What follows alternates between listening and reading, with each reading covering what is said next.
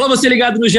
Globo e também no GE Fluminense. Está começando mais uma edição do podcast da Torcida Tricolor, edição 176. Eu sou Edgar Marcel de Sá. Bom dia, boa tarde, boa noite para quem nos ouve. Vamos falar muito sobre mais um jogo do Fluminense no Campeonato Brasileiro. E como o jogo foi fora de casa, mais uma derrota tricolor na competição. 2 a 1 para o Atlético Mineiro. O Fluminense segue nessa gangorra aí, vence no Maracanã, perde fora de casa, está na sétima posição com 51 pontos a vaga na Libertadores está encaminhada, mas é bom não dar mole. Precisa pontuar nesses dois últimos jogos contra Bahia e Chapecoense, até para quem sabe conseguir a vaga direta na principal competição sul-americana. Vamos falar sobre esse jogo. Gabriel Amaral, a voz da torcida tricolor, ainda está em Belo Horizonte, onde acompanhou a partida entre o Fluminense e o Atlético Mineiro. Tudo bem, Gabriel? É, mais ou menos, né? Não está tão tudo bem assim. É, fala Edgar, fala Paulinha, fala aí pessoal que está ouvindo. É, enfim, né? Mais um jogo fora de casa. Só que, pelo menos assim, você está olhando para um prisma, o Edgar. Achei você muito negativo. Ah, pô, perdeu, como sempre perde, fora de casa. O Fluminense fez gol fora de casa. E não foi contra. Tem que ser otimismo, tem, é otimismo. Tem, tem que olhar pelo lado bom. Não, desde o jogo contra o Cuiabá, dia 20 de setembro, que um jogador do Fluminense não fazia gol fora de casa. De lá para cá foram várias derrotas de zero e o gol contra com o Atlético Paranaense. Seja positivo. Isso se o VAR não anular o seu, o seu otimismo. Aí se o VAR aparecer, aí volta a ser negativo mesmo. Olha aí, houve uma evolução, né? Vamos lá, continuando nossa escalação. Paula Carvalho, que acompanha o dia a dia do Fluminense no GE. Globo. Tudo bem, Paulinha? Tudo bem, Ed? Tudo bem, Gabriel? Bom dia, boa tarde, boa noite para todo mundo que está assistindo a gente. É impossível analisar o jogo de ontem sem falar sobre o pênalti, né? O pênalti polêmico, barra, na minha concepção, e acho que na, na maioria das pessoas, inexistente. O jogo mudou muito ali, né? É, ficou totalmente favorável ao Galo, que é compreensível. O Fluminense fazia um bom, um bom jogo até então, mas acho que a gente também tem que falar de outras coisas, até a escalação inicial do, do Marcão, né? Com a manutenção do, do Wellington, a volta do André, mas ficou com dois primeiros volantes. O André meio perdido naquela função ali de segundo volante. Mas vamos que tem resenha para hoje. Vamos. Vamos começar com a análise dessa partida. Atlético Mineiro 2, Fluminense 1. Fluminense abriu o placar com o Manuel de cabeça, tomou a virada com dois lances de bola parada, né? Um pênalti e uma falta, ambos gols do Hulk. Na minha opinião, o melhor jogador do campeonato, né? O Atlético Mineiro vai ser campeão, tá aí na, na boca, né? Falta muito pouco, é só o Flamengo não ganhar o jogo de amanhã, terça-feira, contra o Ceará, que o Atlético Mineiro já será campeão. Mas é aquela história que a Paulinha falou: não dá para falar desse jogo sem falar da arbitragem, porque teve um lance muito polêmico que mudou completamente a partida. O Fluminense vencia por 1 a 0 e ali no final do primeiro tempo, um lance, uma disputa de bola entre o Diego Costa e o Marlon. O Marlon acabou sendo desequilibrado ali quando subiu para cabecear, estava com o braço um pouco aberto, a bola bate nas costas do braço dele, na parte de trás do braço ali, ele nem estava vendo, enfim. Um lance, na minha opinião, que foi um erro duplo de arbitragem, porque o erro começa quando o VAR chama, né? Não deveria chamar esse tipo de lance, até o Sandro Merahit, na central do apito, falou a mesma coisa. E a, o segundo erro, quando o juiz dá o pênalti, né? É, eu acho que não tem muito como falar desse jogo sem falar desse lance, porque muda completamente a partida, estádio lotado, o Atlético Mineiro tem um grande time, e aí muda o, o panorama, muda a atmosfera do jogo, o Atlético vem para cima e consegue um gol no segundo tempo de falta do Hulk, uma bola que desviou na barreira, a gente também vai debater aqui durante o programa se foi é, falha ou não do Marcos Felipe. Mas, Gabriel, você que estava no Mineirão, como é que você viu essa partida e o quanto o jogo mudou naquele momento em que o juiz deu aquele pênalti ali polêmico do Marlon a favor do Atlético Mineiro? Então, antes de mais nada, é, deixar claro a. Assim, vou até usar um termo mais pesado, mas eu acho que cabe. A sacanagem do prefeito de Belo Horizonte, ex-presidente do Atlético, o sinal, Alexandre Calil, de proibição de torcida visitante aqui na cidade. Assim, é, é um negócio que não tem explicação. Ah, não, mas a torcida visitante, o Covid, assim, eu sou totalmente a favor de qualquer é, é, proibição e restrição para manter o Covid.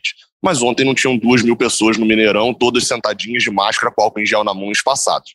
Assim, é, é, ele fechou o setor de visitante e botou lá mais gente do que teria se tivesse pessoas do Fluminense ali.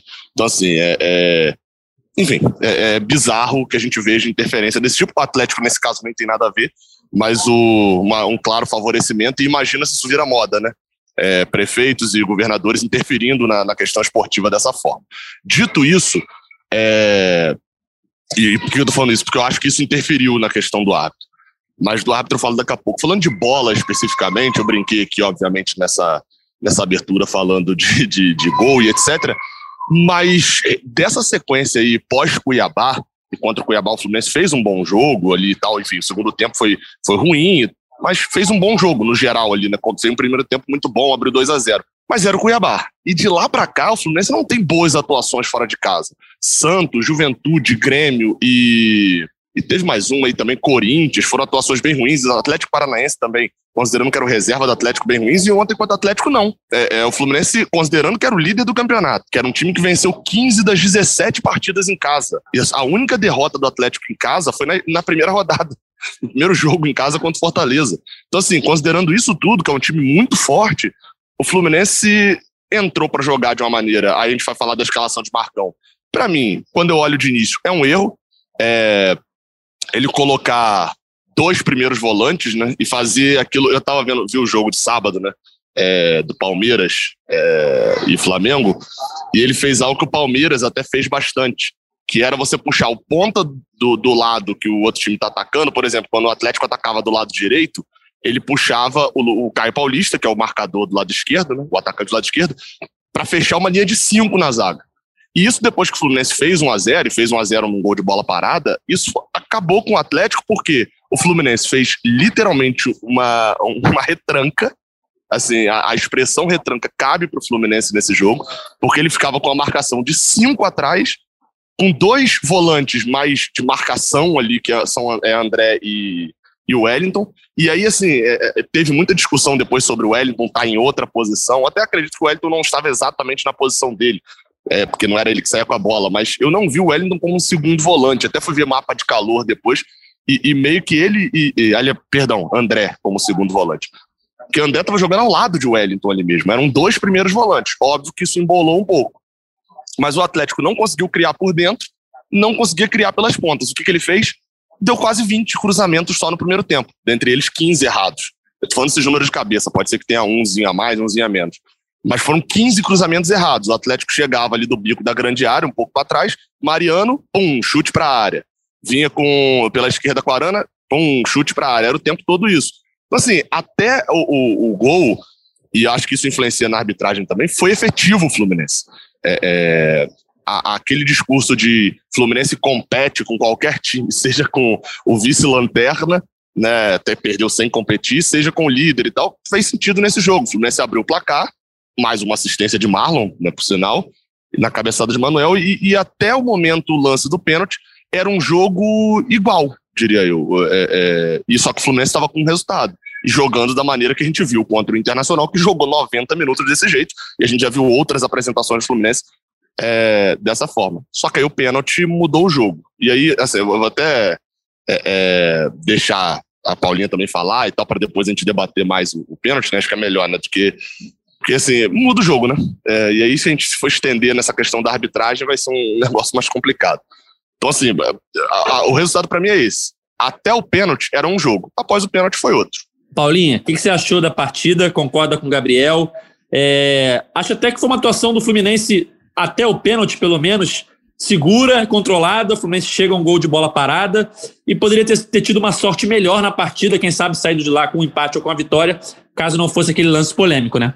É, eu concordo bastante com vocês. É, é, é, é, assim, né? Quando marca o pênalti, realmente vira outra partida. E assim, acho que além, óbvio, né, do Fluminense sofrer de fato o gol, né? Como o Gabriel falou, também acho uma, enfim, muito controversa essa questão de não poder ter público visitante, etc. Mas, obviamente, o estádio ia inflamar de uma forma absurda e, e, e por outro lado, o Fluminense ia sentir o gol, né? Até pela, pelos nervos, a flor da pele. A gente viu depois a coletiva do Marcão, a gente viu o David Braz na saída de campo, o presidente Mário Bittencourt, enfim, todos os jogadores é, reclamando de, da arbitragem nas redes sociais. Então, assim, o Fluminense, além da questão de ter tomado um gol por si, que já seria horrível, né? Obviamente, atrapalharia na partida, teve a questão do, do, nervosismo, que é justificável pelo, pelo lance de ontem. Óbvio que o Fluminense teria que tentar controlar, mas pensando também que são seres humanos, né, atletas mais seres humanos, se os torcedores ficaram indignados, acredito que os jogadores tenham ficado tanto quanto, né? Mas falando do, da, da armação, eu discordei do Marcão também nessa questão de ter colocado dois primeiros volantes, né? E assim, discordei por assim, ele até dá uma justificativa, né? Depois a gente vai falar melhor disso, ele fala disso na coletiva, mas eu discordei também, além assim de, de ter prejudicado um pouco o estilo de jogo do, do André, que tem sido o melhor do time do, do Fluminense no Campeonato Brasileiro, depois do Caligari ter feito um jogaço contra o Internacional, assim, eu vi menos justificativa ainda. Eu nem tô criticando o Wellington, o Wellington foi bem contra o Inter, não achei que ele foi mal ontem. A questão não foi essa, foi a organização do Fluminense ali no meio de campo. Aí até estendendo um pouco, falando um pouco, acho que é chover molhado, assim, né, mas Caio Paulista é sim, não dá para entender mesmo essa manutenção dele como titular, assim, ele é titular inquestionável do Fluminense, e assim, erra várias tomadas de, decisão, mais uma vez, né, parece que eu poderia, poderia estar falando em qualquer outro jogo isso aqui, né, mas não consigo entender a manutenção de Caio Paulista como, como titular desse time, é, Marlon, a gente tem destacado positivamente, e volto a destacar aqui também, ele teve, teve a infelicidade de estar no, no, lance polêmico, mas não foi culpa dele, a questão do pênalti, mas é muito boa a assistência dele. O Manuel acho que aproveitou bem a chance de um Lucas Claro que acabou sendo poupado aí, porque não participou das sessões de treinamento. É, o Matheus Martins é um cara que eu tenho vontade de ver mais vezes, só que eu tenho a sensação que ele sempre entra entre aspas, enfurada, assim, né? Ele entra quando o jogo já está super confuso e super contra o Fluminense, então, assim, difícil esperar alguma coisa também do menino, mas acho que pode ser mais bem aproveitado pelo Marcão, enfim, até pensando na próxima temporada. Mas a gente, vou acabar sendo repetitiva, depois a gente acaba vendo um Fluminense completamente diferente no, no lance do pênalti, para mim, completo, aquele pênalti não existe. Eu concordo com você, Ed, quando você fala, né, assim, não era nem pro VAR ter chamado, então é um duplo erro ali da, da arbitragem, que eu acho que acabou sendo levada é, não vou falar de, juízo de valor, pelo amor de Deus, acho que é muito mais incompetência, sim, mas acho que vai, acaba sendo levado pela, pelo ambiente, pelo espírito ali que estava acontecendo no Mineirão, com o Mineirão lotado, enfim. Ah, Gabriel, rapidinho, é, só para falar a questão da torcida que você citou, é, o que eu acho hipocrisia é que quando foi Flamengo e Atlético Mineiro no Maracanã, também houve uma polêmica de ingresso de visitantes e tal, o Flamengo não queria vender para o Atlético Mineiro, o Atlético Mineiro entrou no STJD, para garantir o direito de ter sua torcida no Maracanã. E aí, quando o jogo é em Minas, tem essa palhaçada aí, essa sacanagem, como você falou, de não poder ter torcida visitante. Ia mudar alguma coisa ontem no jogo? Não, é, não quer dizer que ia mudar ou não, mas, pô, como é que você vai ficar exigindo, entrando na justiça para ter sua torcida é, fora de casa, se você não deixa que a torcida visitante entre na sua casa, né? É, é, assim, só para também, por mais que a gente saiba que o Atlético, obviamente, não queria né, a torcida visitante, só para já que o Atlético, na teoria, ele não tem nada a ver com a proibição, né? Só de, é, dentro na, ali da. teoria, né? É, óbvio, óbvio, que a gente sabe que tem, mas enfim, mas, mas dentro da teoria, a prefeitura de BH que proibiu a, a questão da torcida. E até falando em relação à torcida, assim, ontem tinha muita gente no Mineirão, sinal, detalhe aqui aleatório, mas o pior estádio que eu fui até agora para conseguir chegar dentro do estádio. É, é, inacreditável assim o trânsito em volta do Mineirão. Mas voltando, é, a torcida do Atlético mesmo, que estava muito inflamada ali no início, enfim, é, após o gol tinha dado uma sentida mesmo no gol. Tava ali partes do jogo em silêncio, etc. E, e, obviamente, quando surge o pênalti, aí comentando sobre o pênalti mesmo, a torcida inflama e etc mas dentro do pênalti, é, obviamente, eu na hora lá, eu estava no estádio e tal, tinha pouco acesso às câmeras, né, da, da TV, enfim. E aí a, ima primeira imagem que eu vi é uma imagem, enfim, no podcast é horrível pra gente descrever isso, né, mas a essa altura todo tricolor já viu todas as imagens possíveis. Tem uma imagem que dá a impressão de que a bola desliza um pouco pelo braço de Marlon, que ela bate no, na manga ali e desliza pelo cotovelo. Eu vi essa imagem e falei, pô, gente, então realmente pega na mão, então achei isso. Depois, é, eu vi uma outra imagem que pega meio que inverso o ângulo e que dá para ver claramente que a bola só bate na manga de Marlon e volta. Então, assim, é, manga dentro do futebol hoje em dia, né, até para diferenciar o que é ombro, o que é braço, a manga é considerada ombro ainda. Por mais que seja o braço do corpo, é, é, é, se bater na manga é ombro, não é pênalti. Então, só por isso o VAR já não deveria ter chamado. Eu vi essa imagem com mais calma depois, cheguei a essa conclusão. O, o Marielson tinha, o Marielson, que era o árbitro, tinha acesso a essa imagem, ele viu essa imagem no campo. E, assim, o erro do Marielson é um erro gigantesco. E não foi o único erro no jogo para mim. Teve outros erros bem absurdos. Assim, ele não soube. É, é, é, ele errou coisas bobas dentro da partida, na verdade. Agora, o erro maior realmente é do VAR, do árbitro do VAR de ter chamado, até Marcão dar o nome dele, né? Na, na coletiva, eu confesso que não, não lembro exatamente agora. E, assim, é óbvio que a torcida influencia, é óbvio que é um erro e etc. E o Fluminense tem que é, é reclamar sim, tem que pressionar sim. Agora, eu, eu tive uma impressão, quero saber se vocês concordam comigo, é, de que o Fluminense já teve erros contra ele mais agressivos do que esse, é, do que esse do Atlético. Mais agressivos, esse que eu digo, é que, tipo assim, foram até mais claros erros, por exemplo. É, como o próprio jogo contra o Atlético no primeiro turno, não, foi na Copa do Brasil, que tem lá o braço de Sacha na cara de Nino, e, e o, nem, o VAR nem chama para ver naquele último lance, ou até mesmo o lance do jogo contra o Cuiabá, que eu, na época, falei, cara, eu acho que Caio Paulista atrapalha um pouco o goleiro, mas depois do que eu vi sendo marcado nesse Brasileirão, vários lances parecidos e o gol não foi anulado, então para mim foi um erro. Agora eu considero um erro aquele ter anulado aquele gol de Nonato lá contra o Cuiabá. Então teve, teve alguns lances que para mim foram até mais óbvios assim, e não teve essa reclamação. Eu acho que a reclamação foi um pouco maior e está sendo tratado como, meu Deus, o roubo do futebol mundial. Nunca na, eu vi esse comentário, tá? Nunca na história do futebol mundial teve um roubo tão descarado. Acho que a pessoa talvez exagerou um pouquinho, mas ok. É, muito por causa do tamanho do jogo, obviamente, por é, toda essa questão de não ter torcida, etc., de ser só a torcida do, do Atlético lá, e também pelo fato do Fluminense, aí eu volto lá para o comentário inicial, do Fluminense estar jogando bem, assim, obviamente jogando bem dentro do seu estilo, ganhando por 1 a 0 de um time que tinha ganhado 15 dos 17 jogos em casa. É, e tinha total. Eu acho até que o roteiro do jogo, sem o pênalti, talvez fosse muito parecido com o jogo do primeiro turno, que o Fluminense fez 1 a 0 plantou ali é, é, 50 amendoeiras na frente do gol e teve até uma chance ali de fazer o segundo, no final tomou um empate e provavelmente acho que o roteiro talvez até fosse parecido. O Atlético provavelmente conseguiria empatar o jogo, mas o jogo seria um empate ali é, é, é, o que para o Fluminense seria muito bom. É, mas eu acho que talvez essa frustração tenha tornado até o erro um pouco. O fato do jogo também ter passado na TV aberta, né, isso também expõe mais, ter sido praticamente o jogo do título do Atlético. Tive essa impressão assim. Tem que reclamar? Tem, enfim, teve os casos lá depois. Marcão foi para a coletiva, nunca falar de arbitragem, foi falar de arbitragem na coletiva, teve depois de jogadores. Tem que haver essa reclamação. Mas eu tive essa impressão de que foi até um pouco mais alto do que outros erros que para mim foram até piores dentro desse, desse Brasileirão. É, acho que tudo por, por toda essa influência aí em volta. É, teve muita reclamação. O Mário Bittencourt reclamou com o árbitro na, no túnel, né? Até foi relatado na súmula os xingamentos do Mário uh, é, para o Marielson. O Fred fez post no Instagram, enfim. É um jogo que fica marcado por esse pênalti polêmico e vitória do Atlético Mineiro, título muito bem encaminhado, mas teve esse pênalti aí que mudou a história da partida. Falando mais sobre a escalação, o Marcão optou por manter o Wellington mesmo com a volta do André, né, Paulinha? Como é que ele justificou isso na coletiva? Então, é, foi a primeira pergunta até do, do, do Felipe Siqueira, na verdade a primeira Felipe Siqueira que setorista comigo, né, aqui no G. Globo, ele perguntou tanto da arbitragem quanto dessa, dessa escalação, né, que foi muito contestada também, né, por parte da torcida, e ele explica da seguinte forma: olha, uma grande partida dos meninos, infelizmente o resultado não veio, mas foi um time corajoso. Jogamos o tempo inteiro em cima do adversário.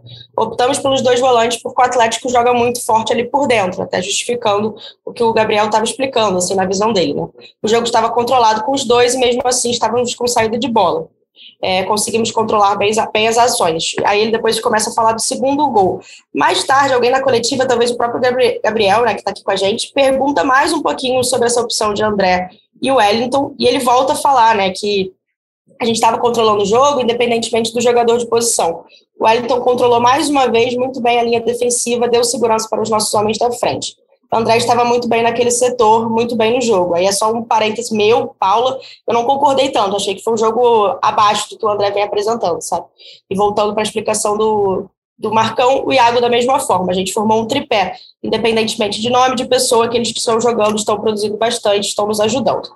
Então, assim, ele fala muito que é só para conter o jogo do Atlético por dentro, que de fato é um jogo forte do Atlético Mineiro, mas ele se limitou a dizer, a explicação dele foi limitada a isso. Gabriel, o que você achou dessa opção? É, porque eu acho que o André ficou um pouco perdido na posição ali, né? Mas que ele tenha jogado ao lado do Wellington, como você falou, ele certas vezes não, não conseguiu repetir o bom desempenho que ele vinha tendo no camisa do Fluminense, né? É, assim, ele, Marcão fala do tripé, é, eu acho que a grande inversão aí, que normalmente ele joga com um tripé, assim, pra galera imaginar, né, dentro do campo, é um triângulo.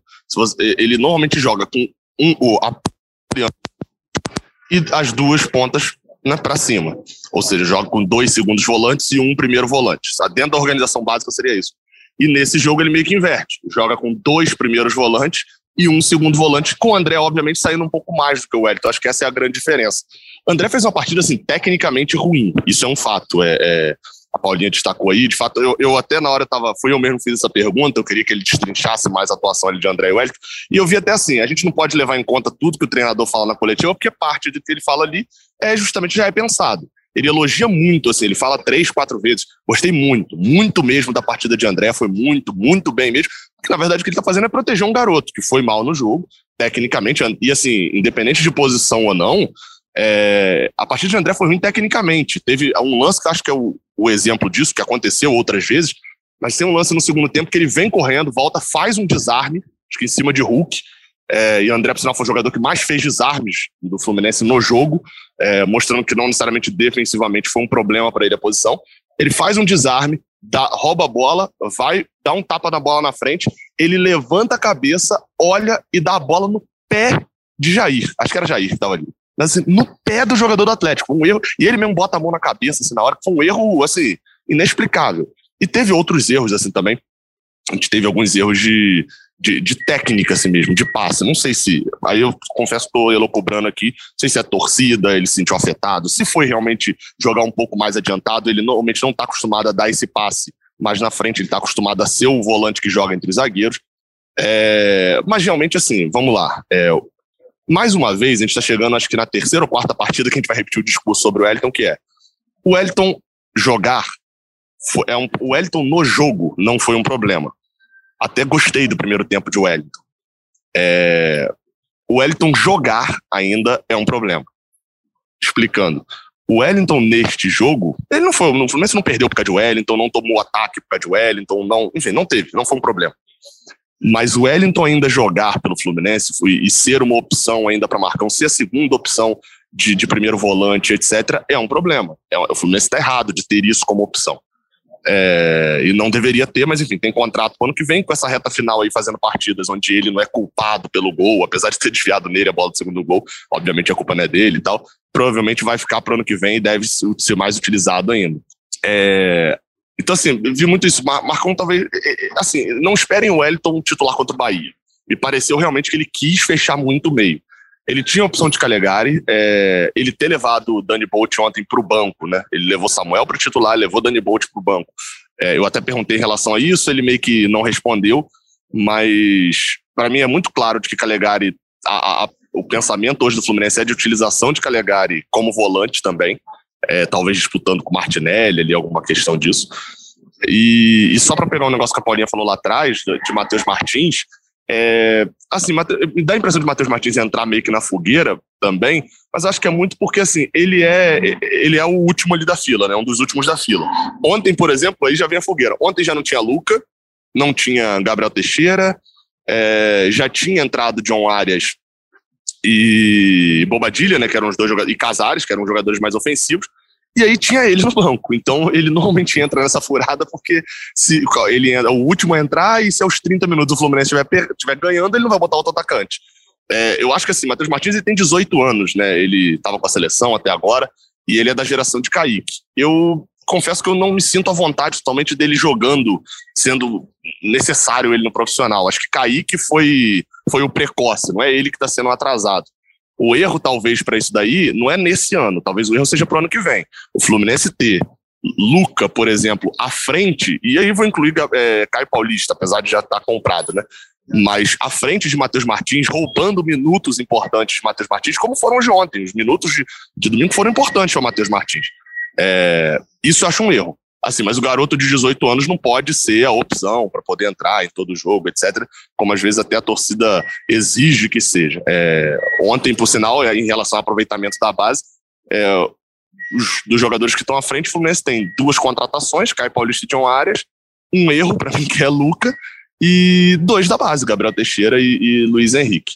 É, então, assim, acho que foi meio que por isso que, que Matheus Martins ali é a última opção. O que não é muito explicável é Alexandre Jesus, né? É um jogador que foi até muito criticado pelo ano que fez na base, chegar no final do ano e receber uma oportunidade no profissional, tendo jogadores como Gabriel Martins, por exemplo, né, que é um jogador que, para mim, não chega a ser um craque, mas é um jogador elogiado pela, pela, até pela própria comissão técnica, etc., não receber chance de pelo menos viajar com o time para poder jogar. E o Alexandre Jesus, que apesar de ter ido bem no profissional, né, no único jogo que jogou, não foi bem na base, não merecia ter, ter essa chance agora do nada. Essa, essa, eu também não entendi nada. É, claro que são posições diferentes, né, mas a torcida quer tanto ver o Wallace ali tendo chance, que é um jogador que se destaca, que está na seleção de base. E o Alexandre, com, não, não vem se destacando tanto, tem a chance antes do Wallace, por mais que um seja atacante, outro seja volante, enfim é, a torcida fica sem entender essas opções da comissão técnica.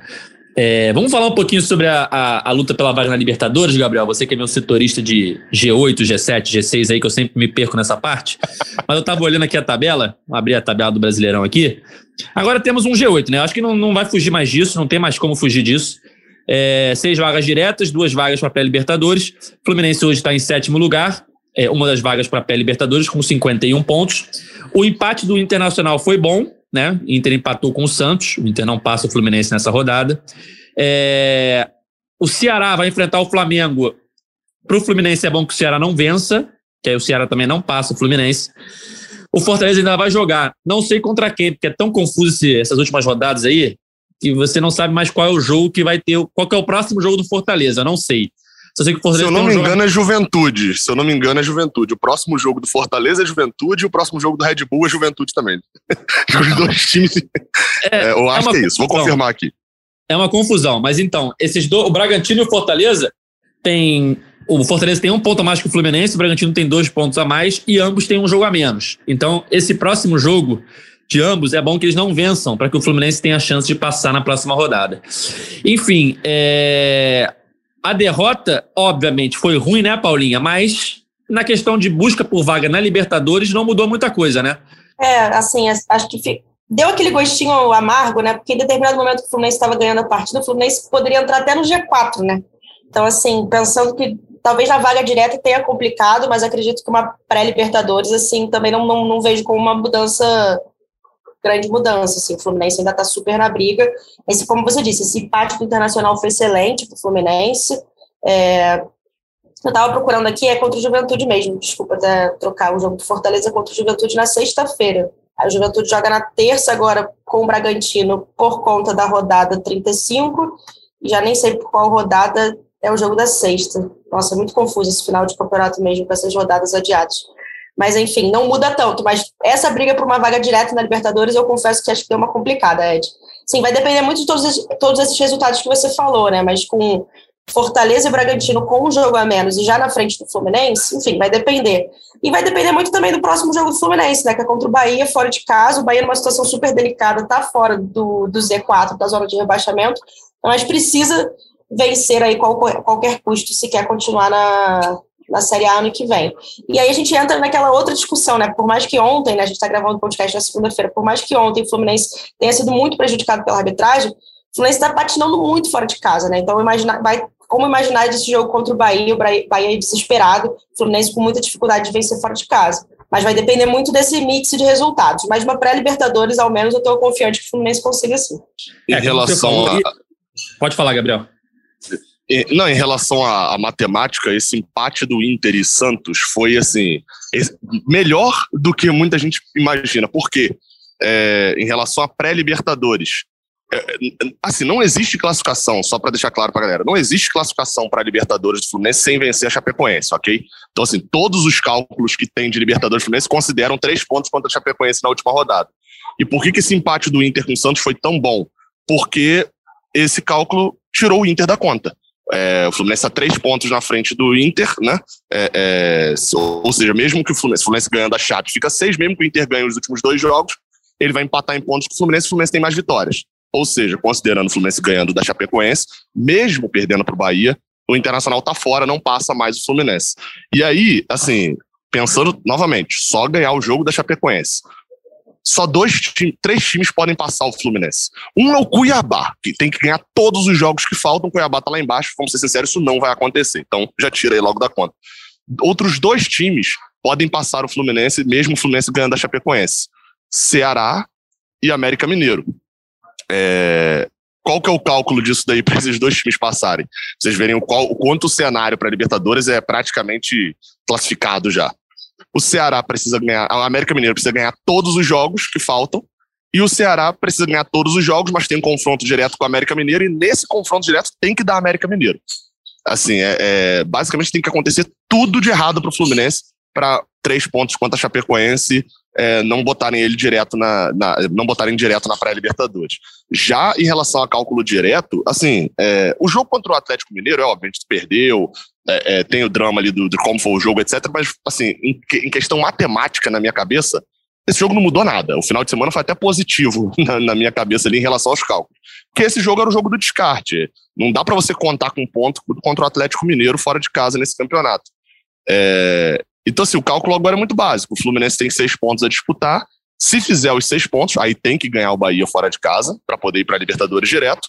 Se ele fizer os seis pontos, ou Fortaleza ou Bragantino, que faltam três jogos, um deles não pode ganhar dois desses três. Então, assim, tem que torcer por dois tropeços, ou de Fortaleza ou do Bragantino. O Fluminense vai para a Libertadores, considerando que, por exemplo, o Bragantino pega o Juventude lá no Alfredo Jacone e vem de um desânimo, é um time que está ali pós-perda da Sul-Americana, etc., pode ser que o primeiro tropeço já seja, inclusive, nessa terça-feira. É, a, a pré-Libertadores, para mim, está garantida. Assim, se o Fluminense não se classificar para a Libertadores nesse ano, vai ser pior para mim do que 2005. Vai ser mais agressivo, talvez, do que 2005. E em relação a Libertadores direto, eu acho que passa muito por essa semana, até mesmo antes do jogo do Fluminense. Os resultados nessa semana de Fortaleza é, o Fluminense tem que se vestir de jaconeiro, tem que se vestir de juventude nessa semana. Duas vitórias do juventude nessa semana é, facilitam e muito a vida do Fluminense para depender praticamente só dele no Brasileirão. Então, é isso. Vamos ver esses dois tropeços aqui, Gabriel. Olha só, o Bragantino, ele tem esse jogo contra o Juventude fora de casa, que é um jogo difícil, como você falou, o Bragantino não está mais muito motivado. Depois o Bragantino, ele pega o Atlético Mineiro no Mineirão, naquele que pode ser o jogo do título. Se o Flamengo vencer o Ceará, esse Atlético Mineiro e Bragantino deve ser o jogo do título. E aí, Não, ou seja. É, o, Ed, o Ed, é provável que. Assim, o Atlético Mineiro teria que perder para o Bahia também, né? É provável que é muito mais provável que seja o jogo da festa. Apesar de ontem eu já ter visto a festa do título lá. Então, é muito provável que seja aquele jogo. Tem um Atlético Mineiro Quando é que é Atlético Mineiro e Bahia? Quinta-feira. É jogo atrasado. Gente, eu tô, é, eu tô procurando a tabela que não acho, mas enfim, tudo é bem. É bem provável que o Atlético Mas é um jogo difícil para o Bragantino é, vencer, né? Até porque o Atlético vai querer manter esse desempenho histórico em casa, né? Fazer 17 sim, sim. vitórias em casa seria um absurdo. Exatamente. E olhando aqui o outro time, né, que no caso é o Fortaleza, o Fortaleza tem o, o Juventude pela frente, né? Mas é em casa. Depois o Fortaleza pega o. Gente, cadê o Fortaleza? Cuiabá fora de casa. E depois o Bahia em Bahia. casa na última rodada, o Bahia provavelmente precisando de ponto para não cair. Então, o, o, é, eu acho que é mais fácil o Bragantino ser o tropeço do que ser o Fortaleza. O Fortaleza talvez vença dois, dois jogos desses três aí. Mas, enfim, tudo depende do Fluminense fazer sua parte também, né? Tem que é, ganhar pra, pra, do Bahia. Tem que ganhar o Bahia. Tem que ganhar o Bahia. Vai ser um jogo fácil, né? Porque não, o Bahia é... tá na boca da zona do rebaixamento. Tá com 40 pontos difícil, ali. Né? E vai ter um estádio lotado. Assim como o Fluminense enfrentou o Mineirão lotado, vai enfrentar uma fonte nova lotada no próximo domingo, às quatro da tarde. Próxima rodada do, do Campeonato Brasileiro para o Fluminense e para o Bahia. Um jogo muito difícil, que aí vamos ver se o Fluminense vai conseguir fazer os três pontos, que aí sim eu acho que tem boa chance de fase de grupos. Porque se não vencer o Bahia, esquece. É só para Libertadores no máximo, né? Para o torcedor do Fluminense, que eu falei, vista-se de torcedor do Juventude nessa semana, é, para ir para Libertadores direto, vista-se de Bahia também. Então é Juventude Bahia. Por quê? O Bahia joga duas vezes, né? Joga hoje, até nessa segunda, contra o Atlético Goianiense e joga na quinta contra o Atlético Mineiro. Porque se o Bahia ganha os dois jogos, ele está livre do rebaixamento, joga muito mais leve. A gente sabe que quando o time está na tensão do rebaixamento, ele escapa, ele dá aquela, aquela diminuída. Óbvio que o jogo ainda seria difícil, etc., mas não seria um Bahia desesperado contra o Fluminense. E se o Bahia ganhar o Atlético Mineiro, tem a possibilidade do Atlético precisar ganhar o, o Bragantino em casa para poder ser, ser campeão, o que seria bom para o Fluminense. Então, assim, Bahia e Juventude. Foca nesses dois times durante a semana aí para você, pelo menos, se irritar com o time dos outros, não se irritar com o Fluminense. O, gabarito é esse, né? Paulinha, e para esse jogo contra o Bahia, que é o próximo jogo do Fluminense, mas é o terceiro jogo do Bahia, né? O Bahia vai jogar terça, quinta, sei lá, que dia o Bahia joga. Sei que joga várias vezes antes de pegar o Fluminense. Mas enfim, o Fluminense, o próximo jogo é o Bahia. E vai ter um desfalque do David Braz, né? Tá suspenso. David Braz suspenso, tendência né, que o Nino a tendência que não jogue, né? Então vamos esperar, mas Lucas Claro e Manuel devem informar essa zaga. E tem, tem a lista de DM do Fluminense está tá grande, né? Tem Gabriel Teixeira, que já voltou a treinar, mas não volta, assim, é, desde a da lesão na coxa, ele chegou a voltar, já chegou a voltar duas vezes, acho que contra, contra Fortaleza lá atrás e voltou a sentir a coxa. Depois ele entra contra o Palmeiras, entra até bem, volta a sentir a coxa. Enfim, Gabriel Teixeira, vamos observar como vai ser. Como é uma semana inteira para o Fluminense treinar, né? Apesar de alguns times jogarem para caramba, o Fluminense vai ter a semana cheia. Vamos ver como, como o Gabriel fica. Tem o John Kennedy também está com problema na coxa, Martinelli. O Abel virou um novo problema, com, agora com uma lesão, uma, com dores no tendão de Aquiles. O Nino praticamente fora. A lista do DM do Fluminense é grande nessa reta final de, de campeonato. Mas pensando nas águas especificamente que você falou, Ed, a tendência é essa, né? Que se o. A tendência não, o David Braz está fora, então a tendência acaba sendo Manuel e Lucas Claro. E isso é uma coisa legal, né? Que o Fluminense, acho que muito tempo, muitos anos, teve uma zaga muito assim complicada. Às vezes saiu uma peça, já era um Deus nos acuda. É, acho que troca, trocam as peças assim ao longo do, da temporada, mas assim. Nino, David Braz, que foi uma grata surpresa nessa reta final de temporada, né? Acho que para a torcida do Fluminense. Lucas Claro e Manuel é, não deixam a torcida desesperada. Acho que são jogadores regulares, assim, prontos para para assumir. Não estou falando que são craques, nem nada disso, mas muito diferente de, de anos atrás, né? Ô Paulinha, é, e, e, e, vale o destaque de ontem, é que, assim, a preocupação para o final de semana, né? É, eu não sei se você tem informação sobre o Matheus Ferraz, porque ontem é, é, Lucas Claro, enfim, casou né, na quinta-feira, pelo que eu vi também de informação, e, e ele estava com gripe, por isso que ele não jogou. Até seria ele o, o, jogador ali, né? Vinha jogando no lugar de Nino. E por isso que entrou o Manuel. Então, Lucas Claro estava no banco, eu até percebi, olhando lá no Mineirão, que ele tava de, ele era o jogador que estava de máscara o tempo todo. Porque às vezes você vê ali um jogador que vai reclamar, ele abaixa a máscara, alguma coisa, mas Lucas Claro eh, era o cara que estava o tempo inteiro de máscara, até com uma máscara meio diferente. Eu acho que era aquela PFF2, né? Que é, é um pouco mais. tem uma proteção um pouco maior. E ele estava no banco ontem, assim, puramente protocolar, pelo, pela informação que eu tive, de que era só para um drama total ele poder entrar, porque o outro que estava ali no banco era o Davi, que nunca jogou no profissional, né? Luan Freitas está lesionado, então isso pode ser um drama para Salvador também, né? É, exato. E, até o, e tem o Luan também, né? O Luan também tá com, com uma lesão, assim. Tem essa questão de, de, de, Exatamente como você falou, né? Do banco, né? O Fluminense pode ter do, tem dois titulares que a torcida fica tranquila, né? Titulares, assim, Manuel e o Lucas Claro. Mas, assim, realmente a quem pode assumir, quem pode ir para o banco, né? O Matheus Ferraz está fora há muito tempo, ele também estava com um problema, se não me engano, no joelho direito. Acho que o próprio, próprio joelho que ele operou lá atrás estava sentindo dores, participava do treino, ficava nesse zigue-zague aí de dor e voltar a treinar. Mas pelo que eu sei, também não está 100% para atuar. Bom, o, o Bahia vai ter dois jogos essa semana mesmo, né? Segunda-feira contra o Atlético Goianiense, quinta-feira contra o Galo e só domingo pega o Fluminense. Já o Fluminense vai ter a semana livre aí para treinar, para arrumar a casa é, alguns jogadores com sintomas de gripe, né, Paulinha? É, é engraçado, no Maracanã, é, quarta-feira contra o Internacional, eu vi muitos relatos de torcedores que foram ao jogo e ficaram gripados depois, está com uma onda de gripe aqui no Rio de Janeiro. É, e aí alguns jogadores do Fluminense também estão passando por esse problema. O David Braz, por exemplo, estava gripado antes do jogo mesmo, contra o Internacional. É, agora o Lucas Claro casou e também teve a gripe, que tirou ele de alguns treinos e também ficou fora dessa partida mas a tendência é que a gente tenha aí uma dupla formada por Manuel e Lucas Claro no próximo domingo contra o Bahia na Fonte Nova. Bom, é isso, estamos chegando ao fim da edição 176 do podcast É Fluminense. Agradecer ao Gabriel, quem está no aeroporto lá de BH para voltar para o Rio de Janeiro. E Paulinha, mais uma vez, obrigado pela participação. Valeu, gente. A gente volta então, essa semana é livre aí, né? A gente volta só na outra segunda para falar desse jogo contra o Bahia. Tomara que a gente fale aí com o Fluminense praticamente já assegurado na Libertadores, quem sabe numa vaga direta, né?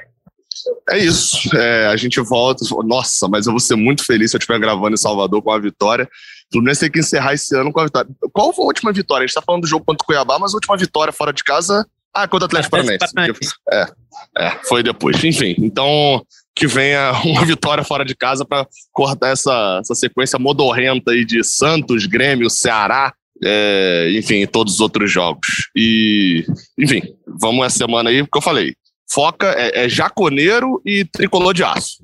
Foca nesses dois times aí para torcer essa semana. Você não tá de folga, não. Você, tricolor, não tá de folga essa semana. Você tem jogo segunda, tem jogo terça, tem jogo quinta. Foca nesses jogos aí. Valeu. É isso, galera. E nessa semana vai terminar também o mês de novembro do Cartola. Então, muito provavelmente, na próxima edição do nosso podcast, teremos o campeão do mês de novembro participando com a gente aqui. A gente volta na próxima segunda-feira para falar tudo sobre Fluminense e Bahia pela penúltima rodada do Campeonato Brasileiro, jogo importantíssimo na Fonte Nova. Fluminense buscando aí a vaga na Libertadores, quem sabe até a vaga direta na principal competição sul-americana.